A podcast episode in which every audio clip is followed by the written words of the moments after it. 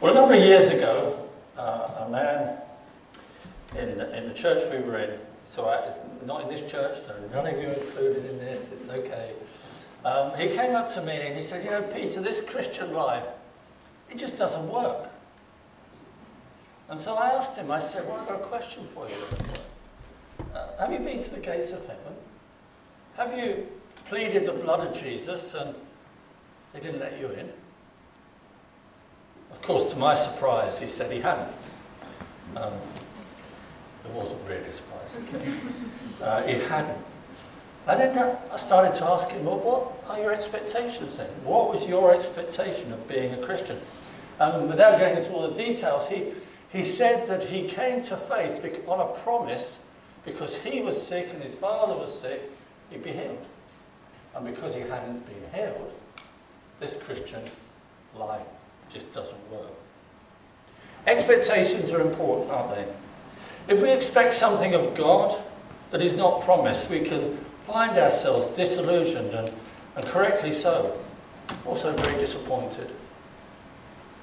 I said to him that, that time, I said, my simple expectation in the Christian life is found in Romans chapter 14, verse 17. And this morning I want to draw from this verse some expectations that we can have for our lives as Christians. So let's read Romans 14, verse 17. 14, verse 17.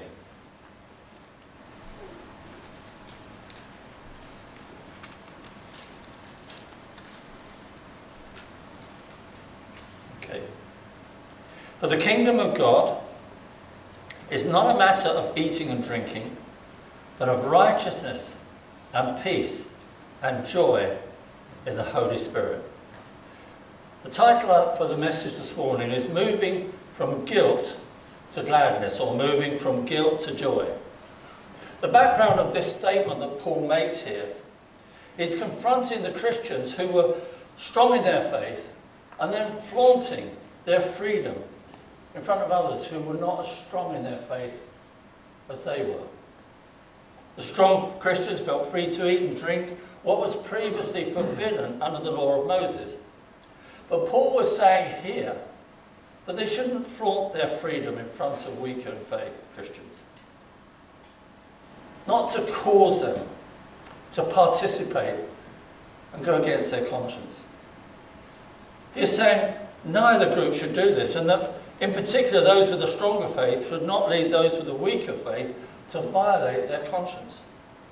So in verse 17, he summarizes and says, The kingdom of heaven is not about external observances, religious rules, things that you've been taught under the law of Moses, but of righteousness, peace, and joy in the Holy Spirit. In this one verse, and we've only got time to do a little bit of work on it this morning, he summarizes and says the kingdom of heaven is not about external observances because we have been declared righteous. We've been declared righteous in God's eyes because of our faith in Jesus Christ. And we have experienced both peace and joy because God's Holy Spirit is with us. And it's in this area of Holy Spirit infused joy that I want to speak about this morning. The context of joy in the Bible is in the context of salvation, our salvation.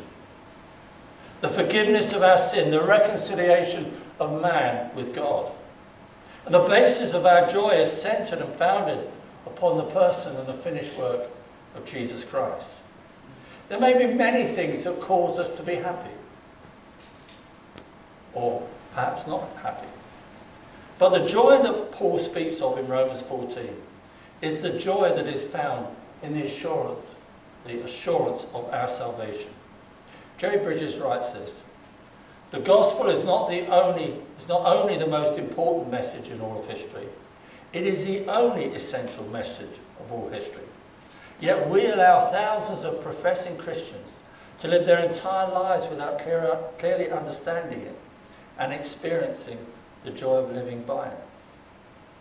The lack of joy so often in our lives reveals that we're not living in the good of our salvation and not living in the good of God's forgiveness towards us.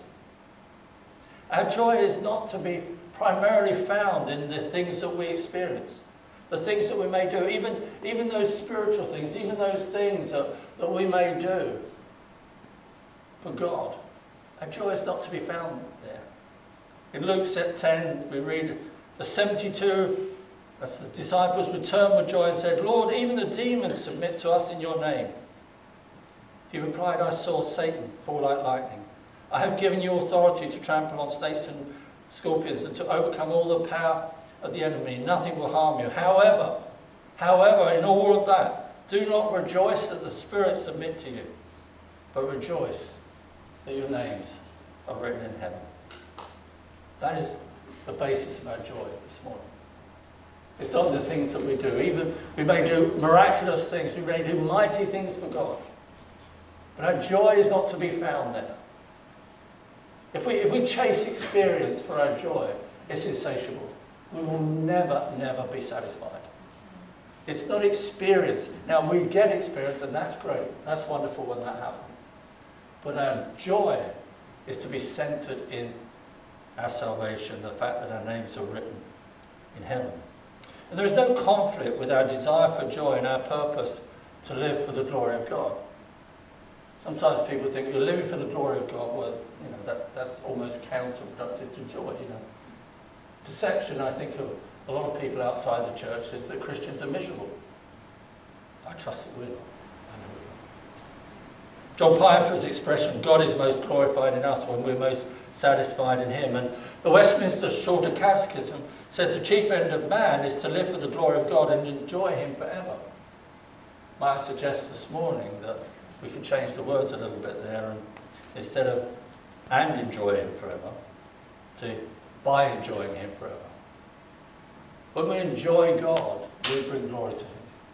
It's not, it's not one thing or the other, it's, it's both. I was reading a book by a man a number of years ago called John Ensor, and I came across this phrase, and this is where I've got my title from this morning. From guilt to gladness, or from guilt to joy. Uh, there are, I believe, many factors that trouble us and rob us of our joy and our peace and our gladness. But one of the most significant is, one of the most significant things that trouble us, I believe, when we're affected by our conscience and live feeling guilty. Affected in our conscience, feeling guilty. We sung this morning before the throne of God. I love the line when Satan tempts me to despair and tells me of the guilt within. Upwards I look and see him there who made an end to all my sin. There is an enemy. There is somebody who is accused of the brethren and wants to come, even though we're believers, even though our sins are forgiven, but we still sin. And he wants to put guilt on us. He wants to rob us of that joy. So, what does the writer to this song say? Upwards I look and see him there, who made an end of all my sin. Where do we see him? When we say upward I look and see him there, where, where are we looking upwards? Just kind of up in the sky in some sort of general vague way. It's to the cross. Upward I look and see him there. I see Christ on the cross. And one of the most glorious cries in all of history is when Jesus from the cross cries out, It is finished. What is finished? His work of salvation. So upwards I look and see him there. Who made an end?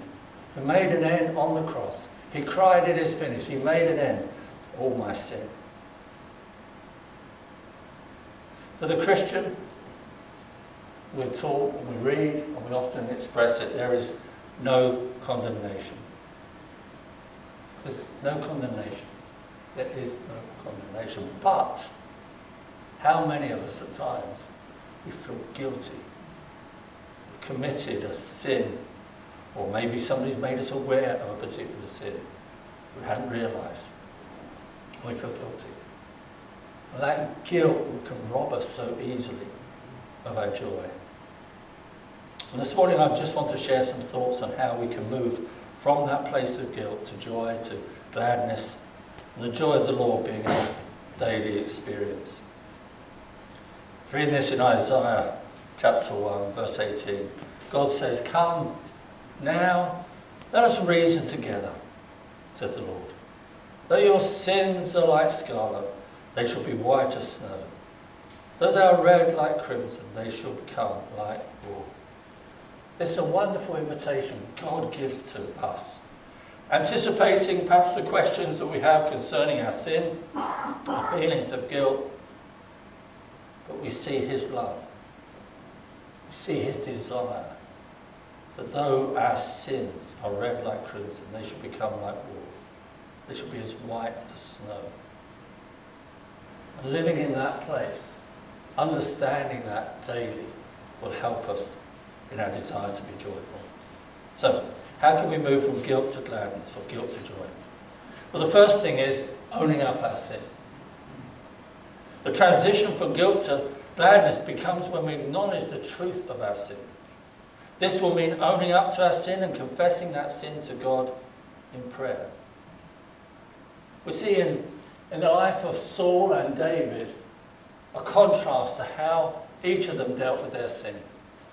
In Saul's case, when Saul uh, disobeyed God, he even used sacrifices to try and excuse himself, to try and excuse himself to God. On the second occasion, the prophet Samuel says to him, Obedience is better than sacrifice. Obedience is better than sacrifice. Whereas David, where most of us probably know the story, he was devastated when the prophet Nathan comes and tells him a story about a rich man and a poor man. I haven't got time to go into the story this morning. But when he tells that story, David, in his anger, rises up within him and says, That rich man, that rich man should die. Imagine David's reaction when Nathan turns around to him and said, You're the man. You're the man. You know, some of us might feel, is that a bit sneaky? Isn't that a bit a trick, you know? Getting to read to a story rather than just going and telling him about his sin. Imagine his reaction. You're the man. But we see his reaction. We see his reaction in Psalm 51. Because of David's adultery with Bathsheba and then his murder of, of her husband, Uriah the Hittite, he cries out to God in repentance. Study Psalm 51. I love Psalm 51. It is a help to me with me dealing with my sin. He cries out to God in repentance. He prays for mercy and forgiveness. He asks God to cleanse him and blot out his sins. He says this having committed adultery, deception, and murder. This I find an amazing statement. He says, I have sinned against you. You only have I sinned and done what is evil in your sight. When I first read that, I think, well, what about Bathsheba? What about Uriah the Hittite? What about, you know, the family members the baby that dies. I mean, the whole string of things as a result of this sin. And yet, he said, I've sinned to you, and only you, O Lord. You know, we, we do sin to one another. But we need to recognize that our sin ultimately is to God. It's not to one another. Yes, there's a place to put that right with one another, but ultimately, all our sin is to God. We're just one sinner talking to other sinners. And as he prays to God for a cleansing work in his life, he pr- prays this right at the end. He says, Restore to me, restore to me the joy of your salvation. For David, it wasn't the, the kingdom that he had and all the riches and all the wives, and if that's a good thing, having lots of wives, all the things he might have at his disposal. And yet he says, My joy, my joy is going to be found in your salvation. And only when we realize the extent of our sin will we see our need for God's forgiveness. And then we can start to, to desire God in that moment. Desire for that joy to be restored. See, our natural tendency is to think that we're pretty good people. We're often not too proud to, make, to, to admit that we've made a few mistakes, but on the whole, we're, we're okay. And particularly as Christians, uh, where hopefully most of the time we can live lives that are, uh, I'm going to say better, I'm not sure that's the right word, but let, us say, let's use the word better, than, than people perhaps outside of the church, some of the things that we see in the world. And we can think we're, we're not too bad. We've made a few mistakes. On the whole, we're okay. Phrases like, I'm not perfect or I'm only human can lead us into excusing sin because of our humanity. We need to be careful, even when we own up to our, our guilt, our sin, we shift attention to our woundedness and away from our waywardness. You know, we become focused on, I've been wounded. Sin, either, either because somebody has brought it to, to you, or you, because of your own awareness of your sin, something you've done, because shift the attention away, I've been wounded from really what is the issue, our waywardness. David in Psalm 25 says this For the sake of your name, O Lord, forgive my iniquity, though it is great. What a radical prayer. Forgive my iniquity, though it is great. We need to be aware of just how simple we are. Yes, we've been forgiven of our sin, and we live in the good of that. We'll never really understand grace until we understand that sin. Paul addressed himself in Romans 7, a wretched man. John Newton in Amazing Grace uses the same phrase. And Isaac Watts refers to himself as a worm, using the same expression that God uses about Israel in Isaiah 41. And using these terms, they're acknowledging that there is no moral goodness in themselves. And it is because of their sin that motivated Jesus to go to the cross. But Christ's death, heard people talk about this, you know, I was the only person, you know, so valuable that Jesus would go to the cross. But Christ's death does not mean how valuable I am. But it's on the value that God places on himself and his glory. And as a loving God who dis- desires to display his love, so that we might be more impressed with his value and not our own.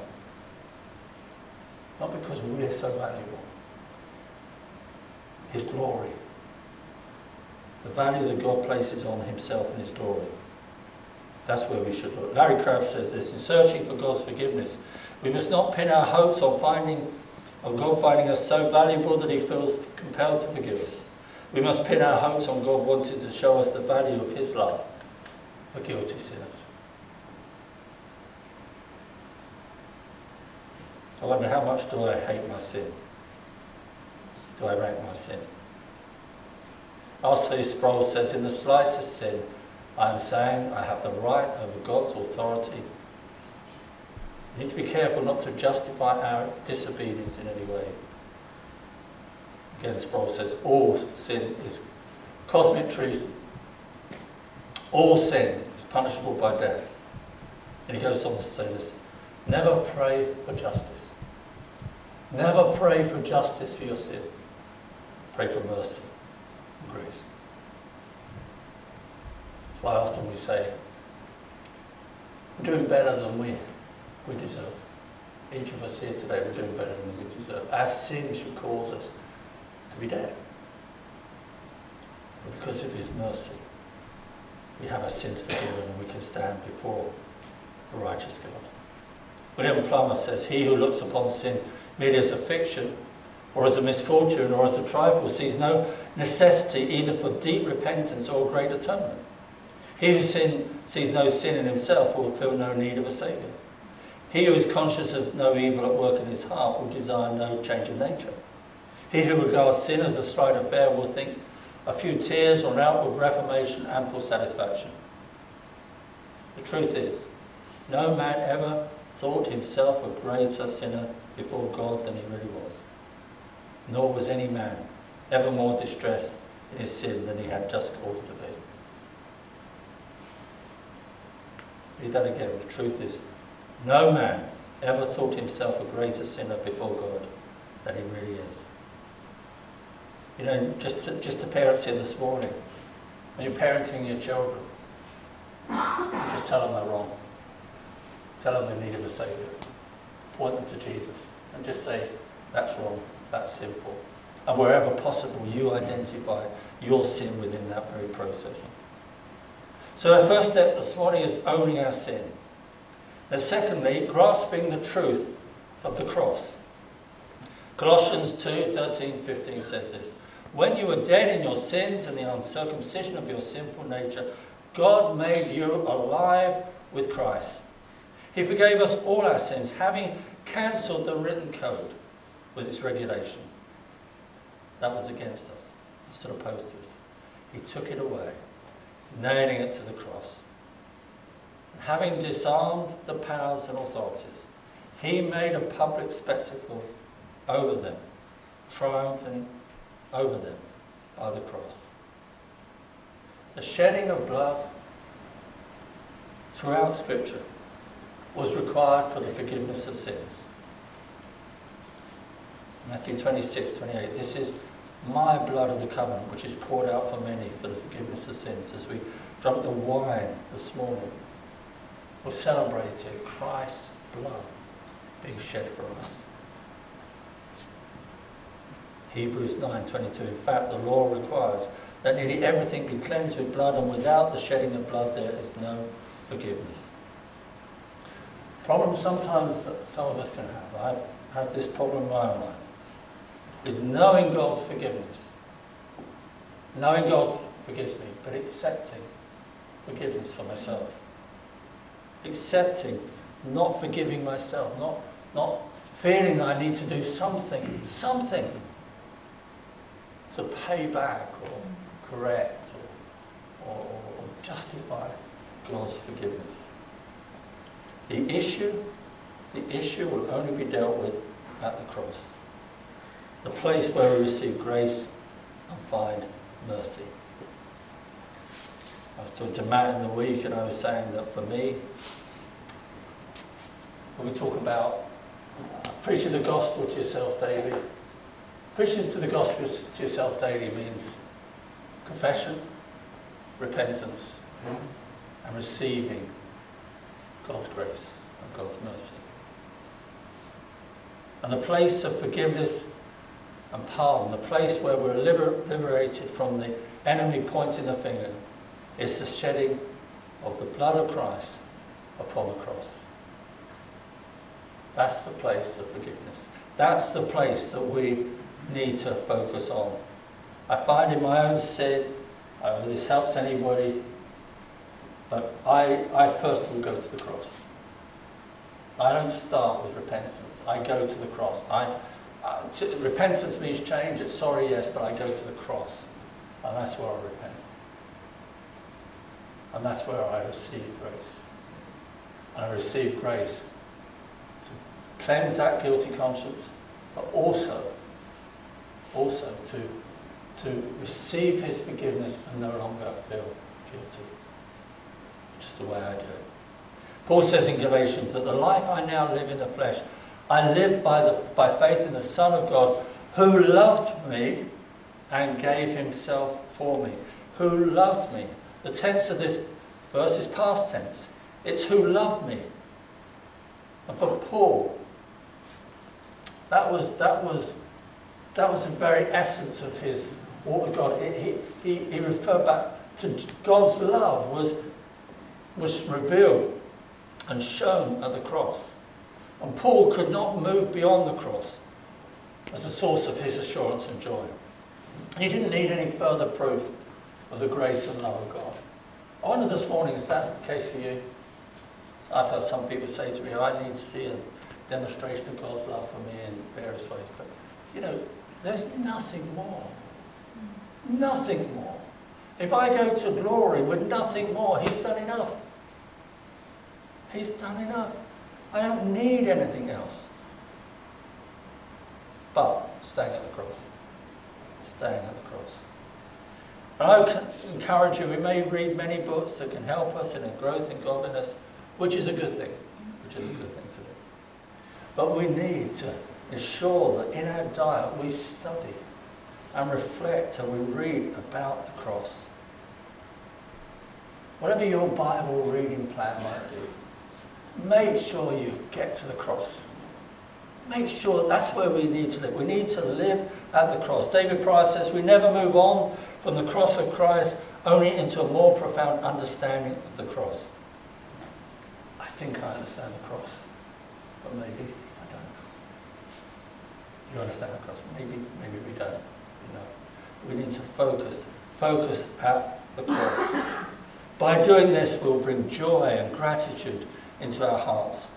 And when we stop remembering the cross, we will have a tendency to start depending on legalism and self-effort, trying to justify ourselves by the things we do, by, by self-effort, trying to put things right, trying to be acceptable to God. The gospel preached to ourselves a bold confession, repentance, going to the cross to receive grace and mercy.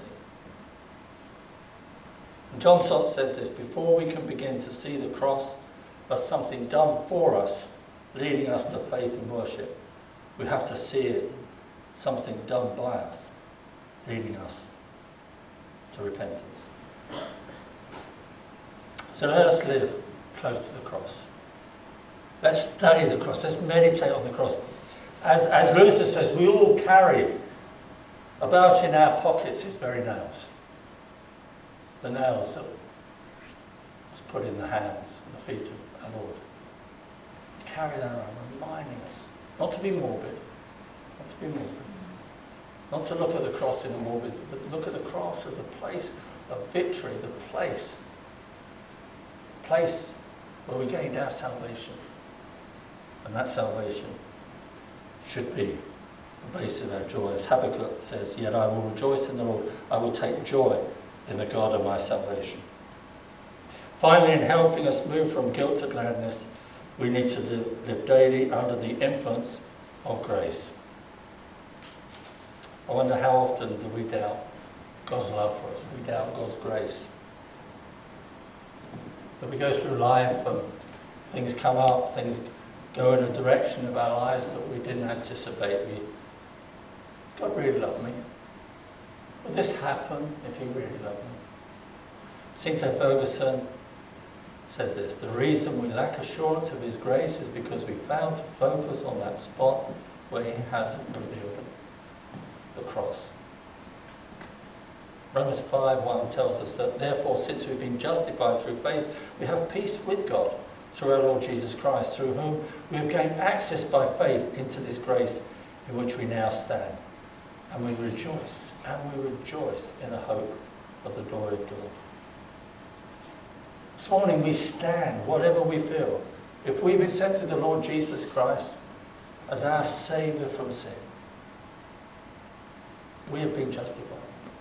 And we can stand in the truth of our justification today through faith.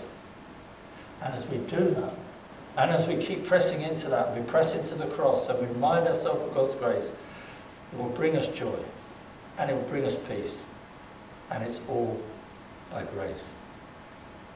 Every day, every day of our lives, in every situation, we need to relate to God on the basis of His grace alone, not His grace plus performance. We don't come to God when we pray and we're here this morning in any way. But I know it's grace, Pete, but it's also what I've done. No, it's not. It's never our performance. Never our performance. Wherever we are on the road to sanctification, we can never relate to God by our performance. Our performance will never make us good enough to be acceptable to God. Never. It is only through the blood of Jesus that Hebrews 10 says that cleanses us from a guilty conscience and gives us the boldness to draw near to the throne of grace. Every day, encourage us every day of our lives. Need to live on the basis of relating to God by grace alone. When you find yourself in problem and sin, areas where besetting sins, things that keep coming back. What do you do? Do you, do you pray, Lord, remove this sin? Please don't pray that prayer. Because you're transferring your, your responsibility to God, and that's not right. But you can say, Lord, would you give me grace? Would you give me grace so that I can put this sin to death? So yes, God will work with us. But it's not his ultimate responsibility in that sense. Jerry Bridges said, You're never so bad, you're never so bad as to be beyond the reach of God's grace. And you're never so good as to be beyond the need of God's grace. You're never so bad as to be beyond the reach of God's grace. And you're never so good as to be beyond the need of God's grace. Good day, bad day. Some of you probably read the book Discipline of Grace a number of times over chapter 1, chapter 3. Good day, bad day. Um, you, you, you, you will be blessed by that book. It's a great book. Jerry Bridges says this. Just going to finish up with a couple of quotes here. I'm finishing with a couple of quotes because, to be honest with you, I couldn't say it anywhere near as good as this. Jerry Bridges says there are two courts we must deal with the court of God in heaven and the court of conscience in our souls. When we trust in Christ for salvation, God's court is forever satisfied. Wonderful. When we trust for salvation, God's court is forever satisfied. Never again will the charge of guilt be brought against us in heaven. Never again. It's all about that. Never again. Not in heaven. Our consciences, however, are continually pronouncing us guilty. That is the function of the conscience. Therefore, we must, by faith, bring the verdict of conscience into line with the verdict of heaven. We do this by agreeing with our conscience about our guilt, but then reminding it that our guilt has already been borne by Christ. We must, by faith, bring the verdict of our conscience into, into line with the verdict of heaven. How we do this, we do this by agreeing with our conscience about our guilt, but then reminding it that our guilt has already been borne by Christ. What a glorious salvation we have. We're not only saved by grace, but we also live by grace, constantly bringing, as Jerry Bridges says, the verdict of our conscience into line with the verdict of heaven. So owning our sin, staying at the cross, living daily the grace of God will help deal with a guilty conscience. And as we deal with that guilty conscience, we will move from guilt to gladness. John Ensor writes this, finally, final quote. When our sins are forgiven and our consciences are cleansed, we are freed up to enjoy God Himself and all that He has for us as the vessels of His mercy. Forgiveness then is the foundation of God's work of grace, not the capstone. It's an entry point, not an arrival point for God's work of grace. We are forgiven in order that we might learn to live and enjoy living an upright and holy life in all fear and reverence to God. Learning to live under the continuing influence of God's grace is another step from guilt to gladness. Let's pray.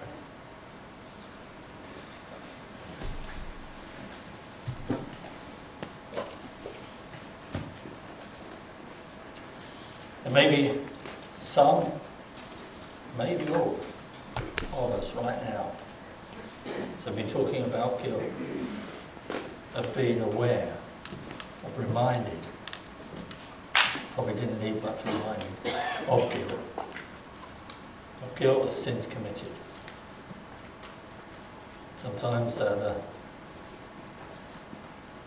the more outward, external sins, sometimes are the sins of the heart. Jerry Bridges calls the respectable sins. Pride, selfishness, idolatry. But other sins as well, anger, unkindness. If that's you this morning, and just in these few moments, let's just take a, a minute or so just to Pray to the Lord. focus on His grace, His mercy. Refresh ourselves in the cross. Own our sin. Just do that now. Just pray. Ask the Lord for forgiveness when guilt has robbed you of your joy.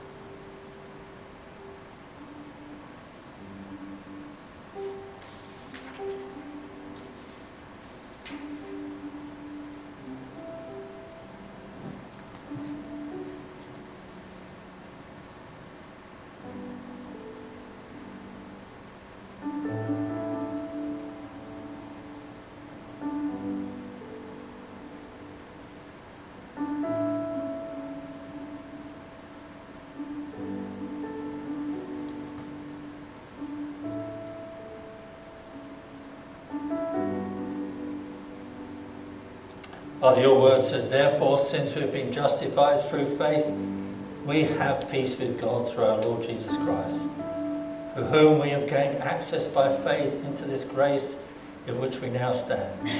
And we rejoice in the hope of the glory of God. Lord, we pray. We pray this morning that we will live daily at the cross, daily receiving your grace daily turning to you, owning our sin. We have already been declared forgiven. We've been declared righteous. In the courts of heaven, you don't declare us guilty. So, Father, would you help us in these and maybe other ways to stay in that place where guilt will not rob us of our joy. But the joy of the Lord will be very much our salvation. So, Father, would you give us all grace today? Much grace. We're thankful for your grace. Your grace is more than just amazing, it's scandalous. It's scandalous. But Lord, thank you. Thank you for your grace towards us. An amazing God.